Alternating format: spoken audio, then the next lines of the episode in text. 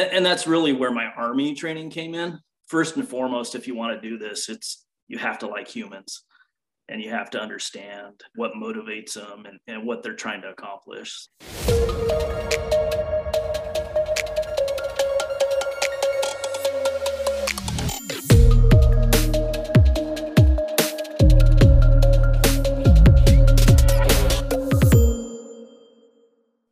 Hey, everybody, and welcome to the Craft Podcast. I'm Veronica, and I'm here with my co-host, John. And I'm John. And uh, we are joined today by our guest, Mike Field, Portfolio Manager, Bank of America Private Bank. How are you doing today, Mike? I'm doing great, John. Thanks for having me here. Nice to meet you too, Veronica. Yeah, awesome. Where are you calling from? So I'm uh, currently, I almost said stationed, but uh, give away my army background, but I'm I'm in Saint Louis, Missouri. The first question we always ask our guests is, what is your craft? So I am a portfolio manager, which means I manage investments for high net worth and ultra high net worth individuals, families, and relationships. Can you talk a bit about how that is there? I remember when I was in my M B A program, you know, there was essentially like three things that uh, typical M B As go for in finance. You know, one was like investment banking, one was equity research, and one was private wealth management. Can you tell me how portfolio management differs from that? So uh, I'm part of private wealth management. I'm I'm uh, the investment part of it. So I, I work within a team. Here at the private bank, we we use like a team approach. So all I focus on is, is investment management. I'm not necessarily like chasing down new prospects. I definitely help with the process, but I'm also, uh, you know, not doing the day-to-day banking activities that, that come along with a lot of these clients. I'm not worried about their credit cards or their savings accounts and checking accounts or their mortgages. We kind of do like a holistic relationship with the client. So we wrap a team around them. We have a trust officer who helps them with estate planning and things like that, helps administrate, if they have a trust, administrates that, helps them manage that, you know, deals a lot with, with laws and things like that. But I focus solely on investment management. I, I just worry about the investments in their portfolio, and that's all I worry about. And can I ask, I know we're going to dig in more about your craft, but uh, is this what you wanted to be when you grew up? Were you dreaming of joining investment management? How did you get into this? So well, this is a long story. Um, We've got time. And I'll go way back. I'll go way back to when I was a teenager out of high school. Um, I went to college and my grandfather paid for college. And I, I didn't go to a great school. I just started out at community college because I had no idea what I was doing. None of, nobody in my family ever went to college. We didn't know what college was really. But I, I started going to college. This was like late nineteen eighty-nine. And I did terrible. I was, it was horrible. It was a, it was a disaster. Um, and I and I had a, I carried a lot of guilt, you know, for a lot of years because my grandfather paid for this, and I pretty much just like, you know, kind of, I don't know what the word is, like took a piss on him basically. and I, and I felt bad, you know, because I really respected my grandfather. I, I knew I wanted to do something in finance, and, and a lot of that was because of my grandfather. He kind of taught me about stocks when I was a little kid, and you know, he owned a lumber company and he sold it around the same time when I was starting to go to college. And it was really interesting how, you know, he, he sat down with the bankers and they were trying to figure out if he should take a lump sum or a series of payouts with some balloon payments, you know, to buy out his shares when he was retiring. And it was really fascinating and interesting. And I wanted to do something in finance. What exactly, I, I didn't know. So I worked construction for a little while after my, my college disaster.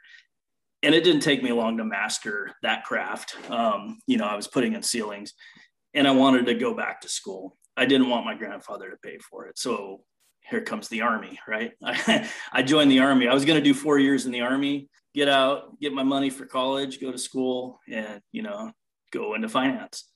Doing what exactly? I wasn't sure. So I did my, uh, I did about three years in the army. Turns out I was really good at it. I really enjoyed it. Um, Truth be told, if I could maintain my twenty-something-year-old body forever, I probably wouldn't be in finance now. I probably would have stayed in the Army forever. But, you know, after uh, ten years in the Army, you start to rack up some injuries. I had a pretty good one. The, the other thing, too, that kind of brought me back to finance was a great financial crisis. You know, you, you get a lot of mentors. Like, I consider John a mentor, actually. I, I know him from the Army, if you guys didn't catch on to that yet.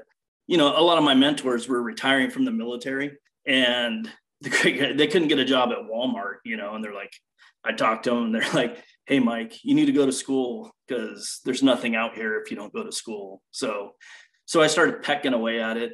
Um, I finished my bachelor's degree in two thousand twelve while in the military.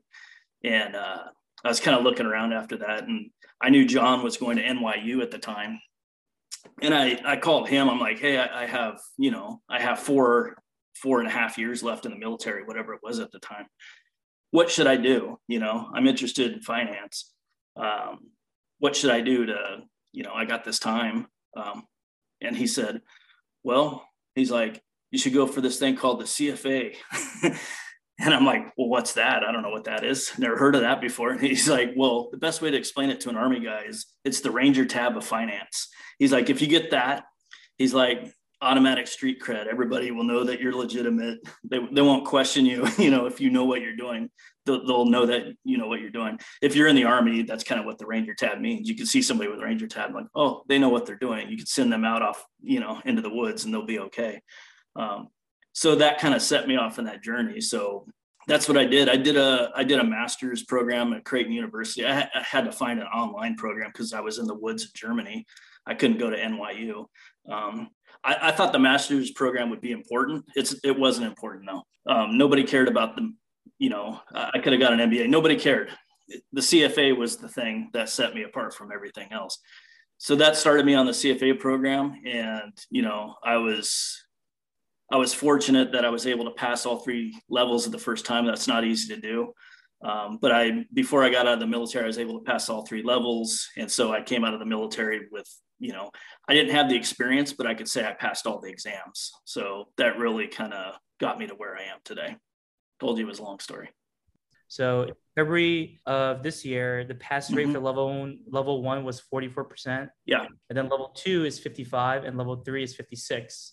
Now, even that, even though that seems like a low uh, kind of passing rate, it's actually even harder because the people you're competing against, they've done it two or three times. They're taking, yeah. Like, so I think honestly, I don't even know how many times I failed. I think I seriously might have failed like three times and I gave up. And by the way, you don't just like fail. Mm-hmm. Like this is thousands yeah. of dollars, right? You, you paid thousands of dollars to get the, the, the books. Like I, I paid thousands of dollars for a training, like in New York from like some Wall Street firm who trained people on this. Yeah. I had to study like seriously like hundreds of hours. I think I've put more effort into this thing that I never even got.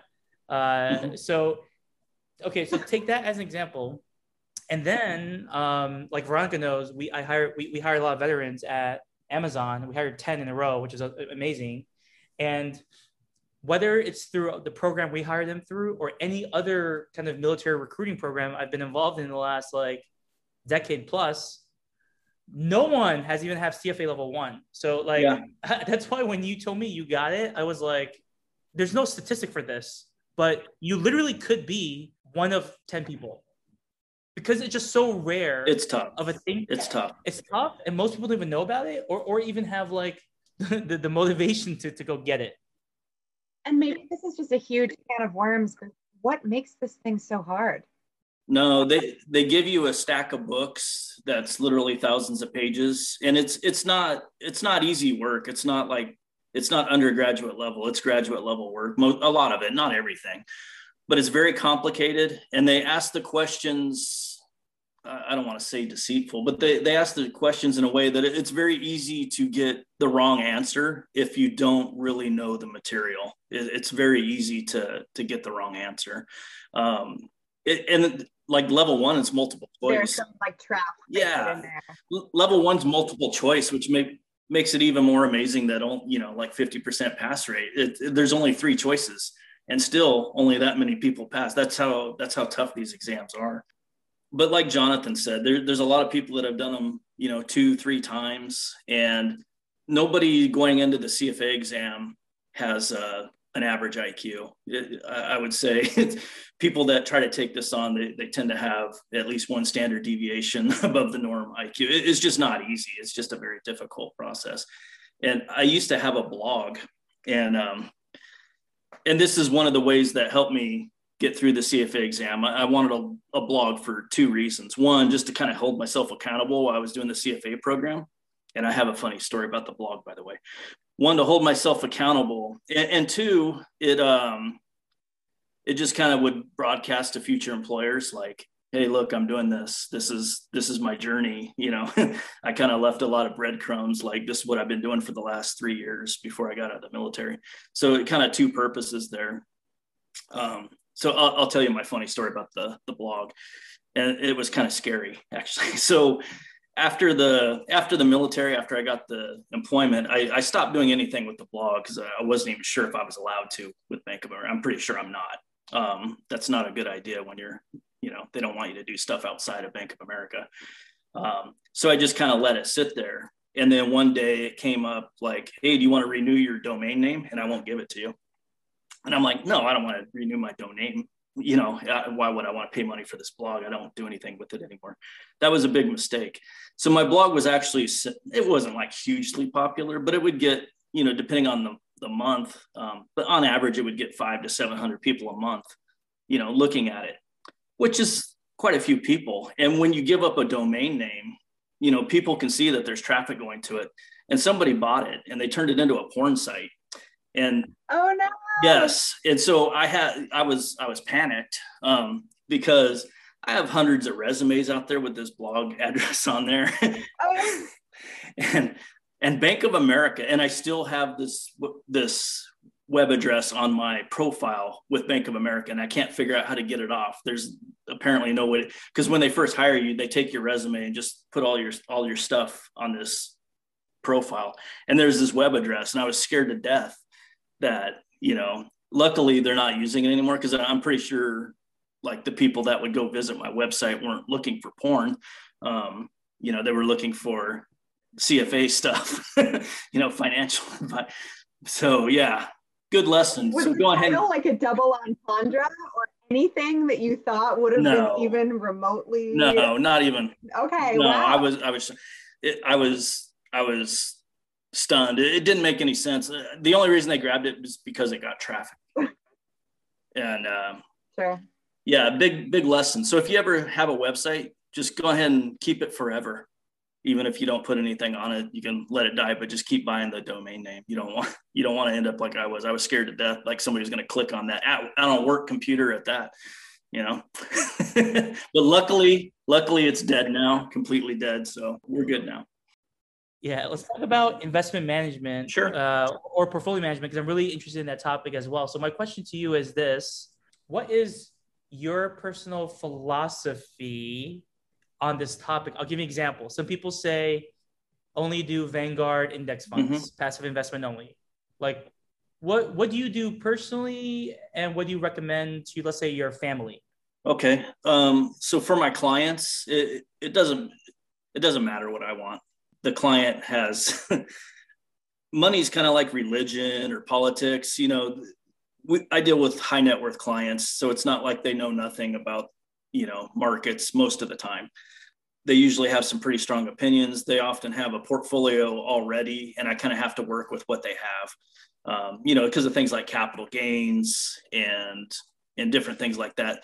So it matters what I think, but, but what they have really drives a lot of the investment decisions. If I was advising family, Vanguard funds are great. You know, BlackRock funds are great too. These E T F, these index funds, they're great uh, invention, good vehicle, better than mutual funds for, for most people.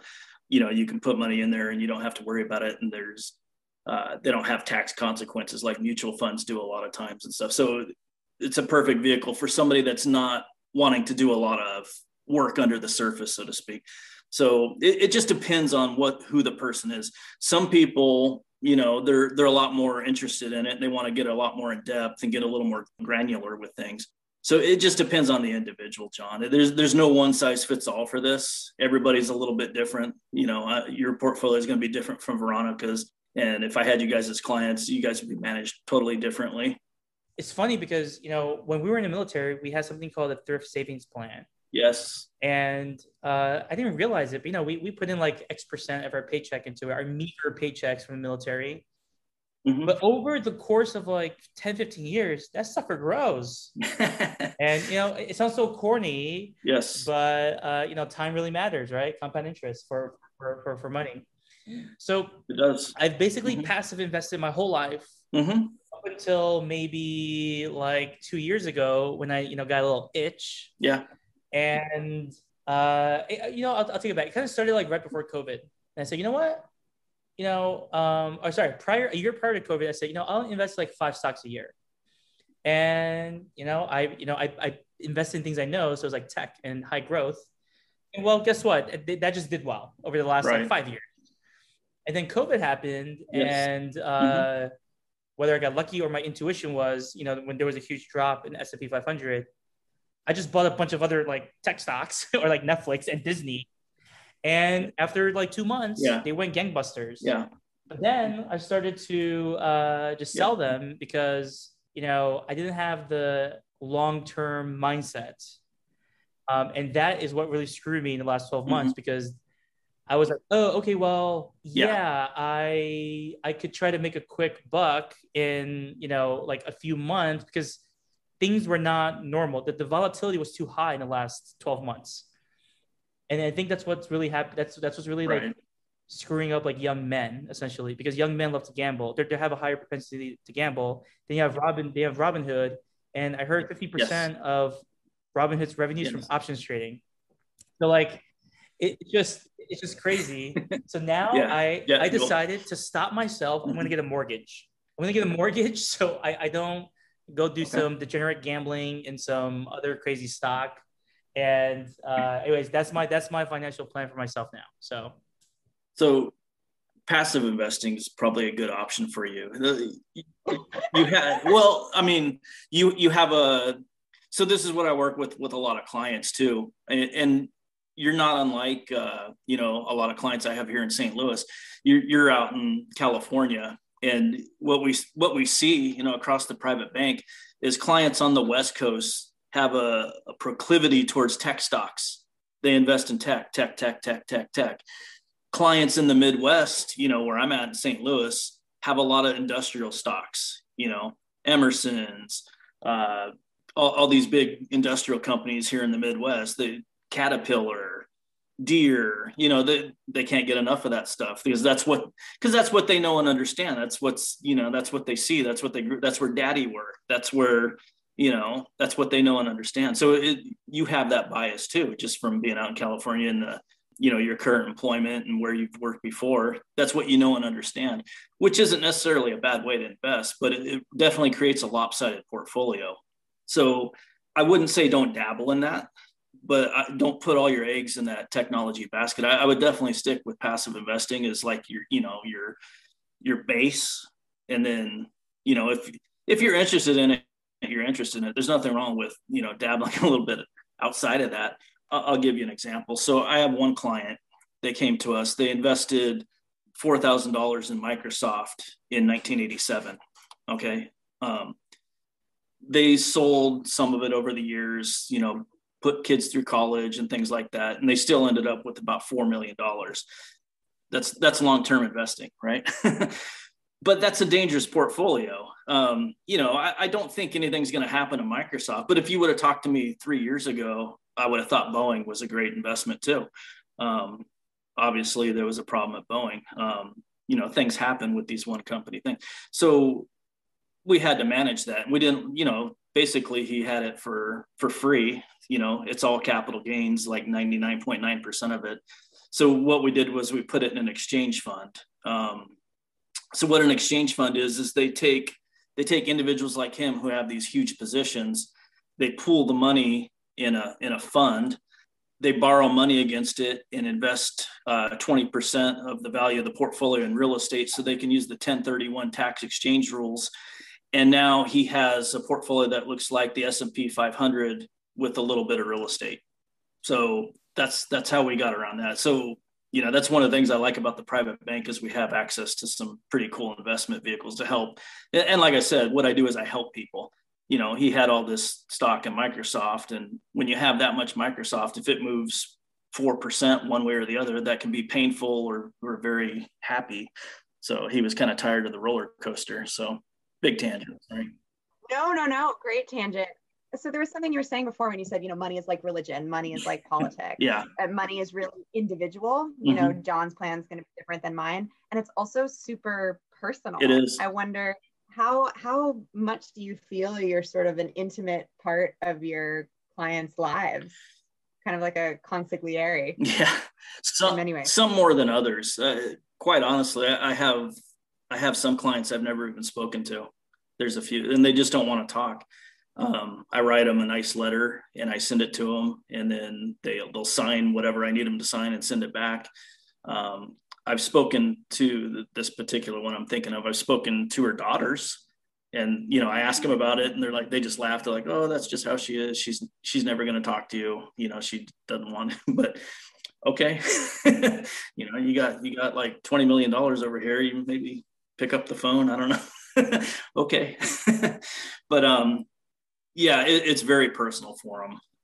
You know, when I first came in, I had I had the academic background, and, and one of my first lessons was I, I worked with this this guy. He was he was really my mentor at the private bank, and uh, you know, he gave me this project. He's like, "Look at this portfolio. Tell me what you would do. What what do you think we should do with it?" So, you know, I took the portfolio. I put it on a spreadsheet. I ran correlations. I did all kinds of math. I improved it. I looked at capital gain. I did all, you know, everything that you're supposed to do, A through Z. And I came to him with this big old thing. And um, I'm like, here's what we should do. I got capital gains down to this much. It's it's not much, but it improves the, you know, the, the risk to the portfolio. It reduces it by, you know, whatever it was. It was like fifty percent or something. And he's like, oh, this is great. He's like, except the client's ninety-two years old and she's only got a few months to live. Do you really think we should, you know, start moving things around? You, how much stress do you think that's going to put on her? Um, you know, she's going to get a step up in cost basis. I'm like, oh, they don't really talk about that in the C F A, you know, the human part of it. and, and that's really where my army training came in. First and foremost, if you want to do this, it's, you have to like humans and you have to understand what motivates them and, and what they're trying to accomplish. So yeah, some good lessons there at the early start of my career. Well, and do you see yourself, I feel like some things we talk about in addition to the craft itself is kind of career journeys and career development. And do you see yourself doing this for the long haul? Is this, yeah. Is this soul satisfying? It is. It's in, um, yeah, it, I do something different every day and every client's different. Um, you know, some of them are more fun than others, obviously, but that's, that's with anything. But no, I, I really like it. It's very challenging. I know one of the questions you're going to ask me, but um, the answer is you're never going to master this. You know, it's, there's never one correct one hundred percent right answer, because it might be good today, but it might change in, in six months, depending on client circumstances or, you know, how the client feels about things or what the circumstances in the economy are, or what, what laws might be changing. You know, there's just, it's, you're on shifting sand and there's just a thousand things coming your direction. So it, it's exciting. It's challenging. It's, uh, it's very rewarding, but yeah, I, I love it. What's funny mm-hmm. was today, someone, today, someone, um, reached out to me at Facebook and they just wanted some like advice. Um, actually, uh, it was like a former U C I student who was working at Facebook mm-hmm. and, you know, it was like a twenty minute conversation. I have no idea what impact I could have given him. Maybe it's like, you know, neutral or nothing, or maybe, you know, minor positive impact, but you never know, like even one sentence or a paragraph yeah. can really um, change someone. Cause my, cause my point is you made it seem like I helped you a lot, but I, I think I just sent this and maybe like a few other like notes, but nothing like this is the link you go to, this is how you read, like, I didn't do any of that. I think you took, you, you took the idea and you just ran with it. I did. Um, but you, you definitely set me on this course. Um, this is all your fault. No, this but, is good. Thank I, you for it. I still, I it still was, uh, sometimes I'm just like, you know what? Uh, if I like retire and have anything to do, I'm going to go get it. Yeah. Like I just, cause I, I actually, I, I'm, I'm genuinely interested in it. Even though I know it's academic, I just, I want to get it. Yeah. So funny story. I, I actually just got the certificate, the C F A, like in the mail yesterday. And because you, well, when I took the exams, you needed four years of experience, and silly me for not checking with the, you know, checking with the website all the time. I set like a little thing on my calendar, like, hey, here's when you can apply, you know, cause this is when you get your four years experience. They changed it to three years experience. So here I am, you know, dummy, not checking up on things. I could have got it a year ago, but um, yeah, but I have it now. So I just needed the experience.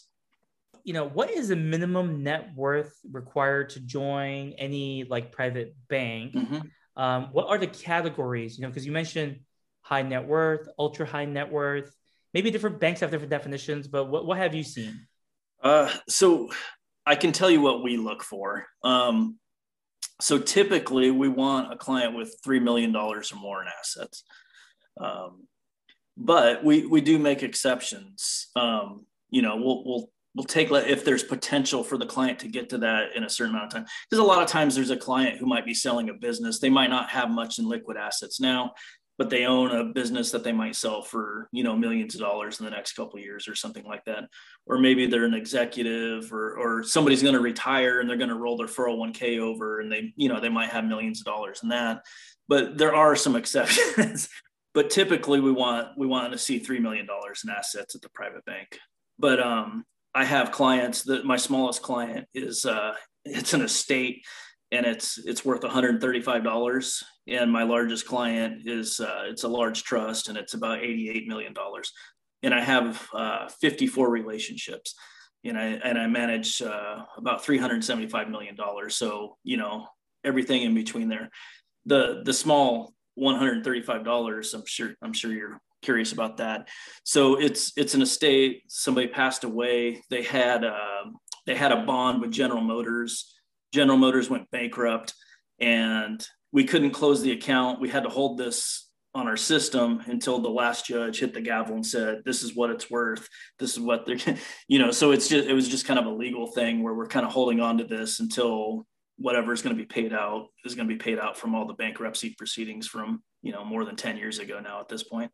You know, I've got people pinging me on LinkedIn all the time mm-hmm. uh, for, you know, uh, private wealth management, even though I don't, they just think because I worked at Amazon and, and Facebook, I must be rich. Unfortunately, I'm not, I'm not, I'm pretty, I'm pretty, I'm just probably just like above average. Mm-hmm. But one thing I did notice once I started my job at Facebook, one thing that Facebook frankly does super well with benefits is that Uh, you know, you get your standard stuff, four oh one k, mm-hmm. like paternity leave, et cetera, et cetera. Those are, those are great. I appreciate all those. But the thing I like the most, which has the lowest dollar amount value, is you can get accounting services from like Deloitte, not like, nice. um, you know, like a mom and pop shop. Right. Um, you could get uh, legal services. There's like a range of options depending on what you pick. Mm-hmm. And you can get a financial advisor. Nice. So the thing is, I, I kind of treat this kind of like um, personal training, because I always say, you know what, I'm not going to get a personal trainer, but then I'm still fat, right? So like, look who's the thing is, so people, people, people just kind of know, like you got to pay like experts, not every, you don't need every expert, mm-hmm. but when, when it's actually available to you and you get to use it, I'm like, wow, like I'm learning so much and I yeah. can benefit so much. I'm trying to buy a house. Mm-hmm. And now I received a, a, a zip with forty files. I don't know what's going on. So I'm going to call uh, this, this lawyer tomorrow. I'm going to ask him or her to go read it and tell me what to do. Right. Um, like if I had to read it myself, I would have like a brain aneurysm this weekend. Mm-hmm. Um, and then another analogy, a, a blast from the past, I'm sure you'll appreciate this, is I feel like when I was in the military, the, the goal is that people should basically become like athletes, like athlete slash warrior, yeah. um, at least in our branch. And that just wasn't like my thing. I didn't um, grow up with it. I didn't know the basics of it. But I think what you were really good at is like nutrition and fitness, mm-hmm. because you taught our platoon, like essentially CrossFit. What's fascinating about CrossFit is at the time was like, it's just trying to just do workouts differently. It's not just like a push-ups or sit-ups or, or, or like weightlifting. It's like, like full body movements and mm-hmm. uh, things like that. So it's cool. Like, anyway, the, the analogy here is like, it's, it's always cool. And like, try to leverage as many people in your network with different expertise. Yeah. And hopefully you all have your own craft and expertise coming back to this podcast. And then you can really like expand your circle and your kind of like effectiveness. No, you're, you're on the money there. And and one of the things I run into with, you know, prospect, even clients is, you know, they've accumulated all this wealth. And they're usually pretty smart people. A lot of them are like doctors and engineers and, you know, they're smart people. They're really smart.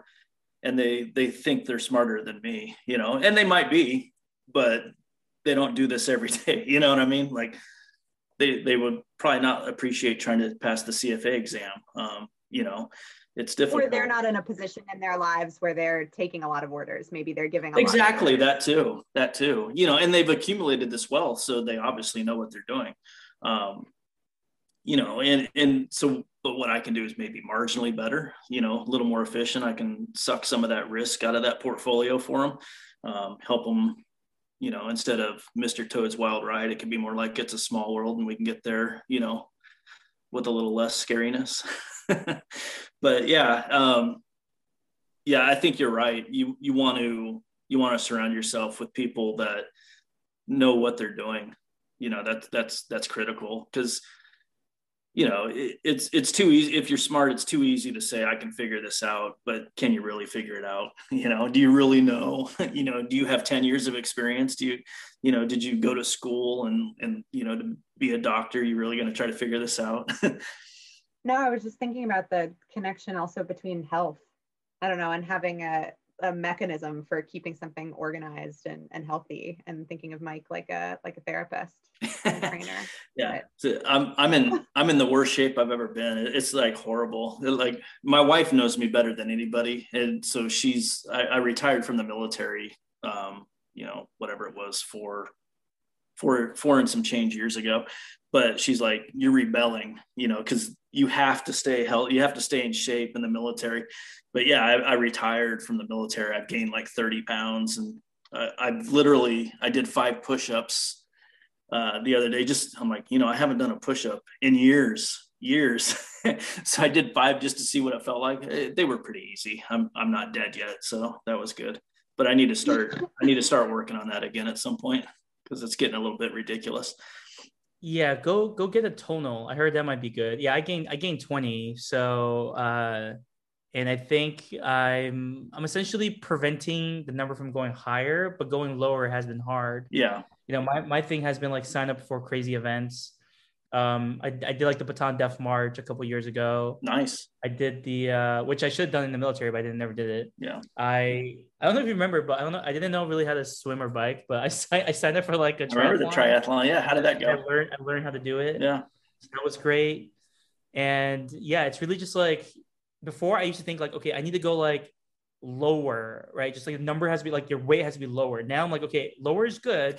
But just even maintaining is like yeah. hard too. Yeah. Because if you do nothing at all, the number will just keep going up. Yeah. And then um can I go even further on this tangent? Yeah. We go? I, I've just been thinking to myself, do you hear people talking lately about intermittent fasting as sort of like a new fitness craze or a dieting craze? Yeah. And I'm I'm totally bought in on I've I've downloaded my little app, whatever, but it makes me laugh because it's really just, hey, there's a brand new dieting craze.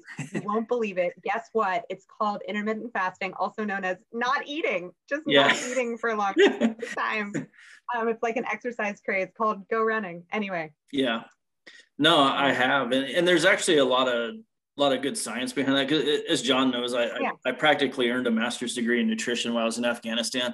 I, I did a lot of sitting in a room with, without a lot of activity. Like I'd have hours sometimes, and I would read, I remember reading a forty page research article on salt intake, but anyways, but intermittent fast, the, the real benefit of intermittent fasting is that they think it helps cut down on things like, uh, you know, disease, and it helps with longevity and, and things like that. The, there was, there was a lot of studies on like rats and stuff, and they, rats that are starving live a very long time, a very long, miserable life. Um, rats that are overfed live a very happy, short life. So, you know, you gotta, you gotta find that balance. You don't want to starve and be miserable, but, um, you know, there are some benefits to longevity and, and cutting down on some disease. Wow, when John said you were essentially teaching nutrition to the platoon, I didn't realize this was such a serious, serious outlet. You're just a doer, aren't you? Yeah, well, I mean, that was kind of my job. So uh, go back to the Army a little bit. When when I got that injury, um, I don't know if John remembers, but I was wearing, I, I was basically in a cast for like, I don't know, six months. And I, I couldn't hardly do anything. And I was in terrible shape. Like I, I would go up a flight of stairs and I'd be totally winded. It was ridiculous. I was bedridden for like two months after they did this surgery. It, it was horrible. Uh, I honestly kind of wish they would have just cut my leg off, you know, above the ankle at some point. I'm glad they didn't. I mean, it worked out well, but um, you know, they were, they were, they wanted to basically kick me out of the military. They're like, yeah, you can't do your job, this thing. But I went through, you know, I did everything they told me. I did all the physical training and I did it really seriously. And the doctor who worked on me, I'll never forget him. His name was uh, Major Blumen. And he usually worked with, with the special forces group there at, at Fort Lewis. But he told me, he's like, look, he's like, you're not going to be able to run like you used to. He's like, your, your combat arms, if you want to, you know, be able to keep up with these guys, he's like, you need to start doing this thing called CrossFit. He's like, that'll help you because you can get in good shape and you don't have to run like, you know, five miles a day like normal Army. And so I did. I, I went and got, you know, level one certified for CrossFit. I did the CrossFit nutrition course. Um, yeah. And I, I would beat John up with, with CrossFit from time to time, but yeah, that's, that's how I got back in the game, and it got me really healthy. And, um, I was in really good shape, you know, when we came back from Afghanistan in two thousand ten, I, that's when I really recovered from my injury. Um, I knew it wasn't going to last forever though. So I, I, that's why I started studying finance and did the C F A program like I did, but yeah. The, the reason I like the story is because one thing you've brought to our show or our podcast that I haven't really seen from other guests is that you've essentially you you you you've mastered multiple crafts, and I think you did it because you are obsessive, yeah. um, which is a good thing. Yeah, and like you just like when you want to do something, you're just like. like into it, right? Physical or mental. And I'm going to just paste something in your chat. You'll find very funny because only, only, only you would find this funny. Okay. So this is when, this is when I, this is when I raised money for my esports team. And you were like, hey, I found your S E C filing. It's like, I remember who that. does that? Who, who reads S E C filings? Like, you know, like it's, it's crazy that you even found it. Gosh, I remember graduating from college and sort of asking people whose careers I admired how on earth they got where they were. And they would always give me some answer that was like, well, I was a crab fisherman for a few years and then I danced ballet and now I work in Nickelodeon. And I'm like, oh my God, how, how on earth do you recreate that path? But when someone has done a lot of different kinds of things or mastered a lot of different kinds of stuff, I always wonder, like, is there do you think there's a through line, or do you see any connections between the different kinds or unexpected connections between the different crafts? There are. Uh, like I, I said before, the, probably the most unexpected thing about, you know, my movement into portfolio management is that you have to understand people. You, you just, you can't be afraid to talk to people. You have to be able to ask hard questions. You have to be able to have difficult conversations, you know, because sometimes people are spending more money than they're, they should. And that's a difficult conversation because, like you guys already know, money's a very personal thing. You know, we've already talked about that. Um, so you have to be able to do that. And, and that's what I, that's a lot of what the Army was all about, being a non-commissioned officer in the military, is you got to sit somebody down and say, look, you're doing this all wrong. You know, Let, let's fix it. Here's, here's, here's what you need to do. Let's, let's, let's work through this. And, you know, so it's, it's a lot of the same thing in portfolio management. And I didn't know that when I was studying, it was all math and, and theories and just different things. So uh, had nothing to do with real, I mean, there was some behavioral finance, but they just kind of touched on it. You don't really understand the behavioral aspect until you're in the middle of it.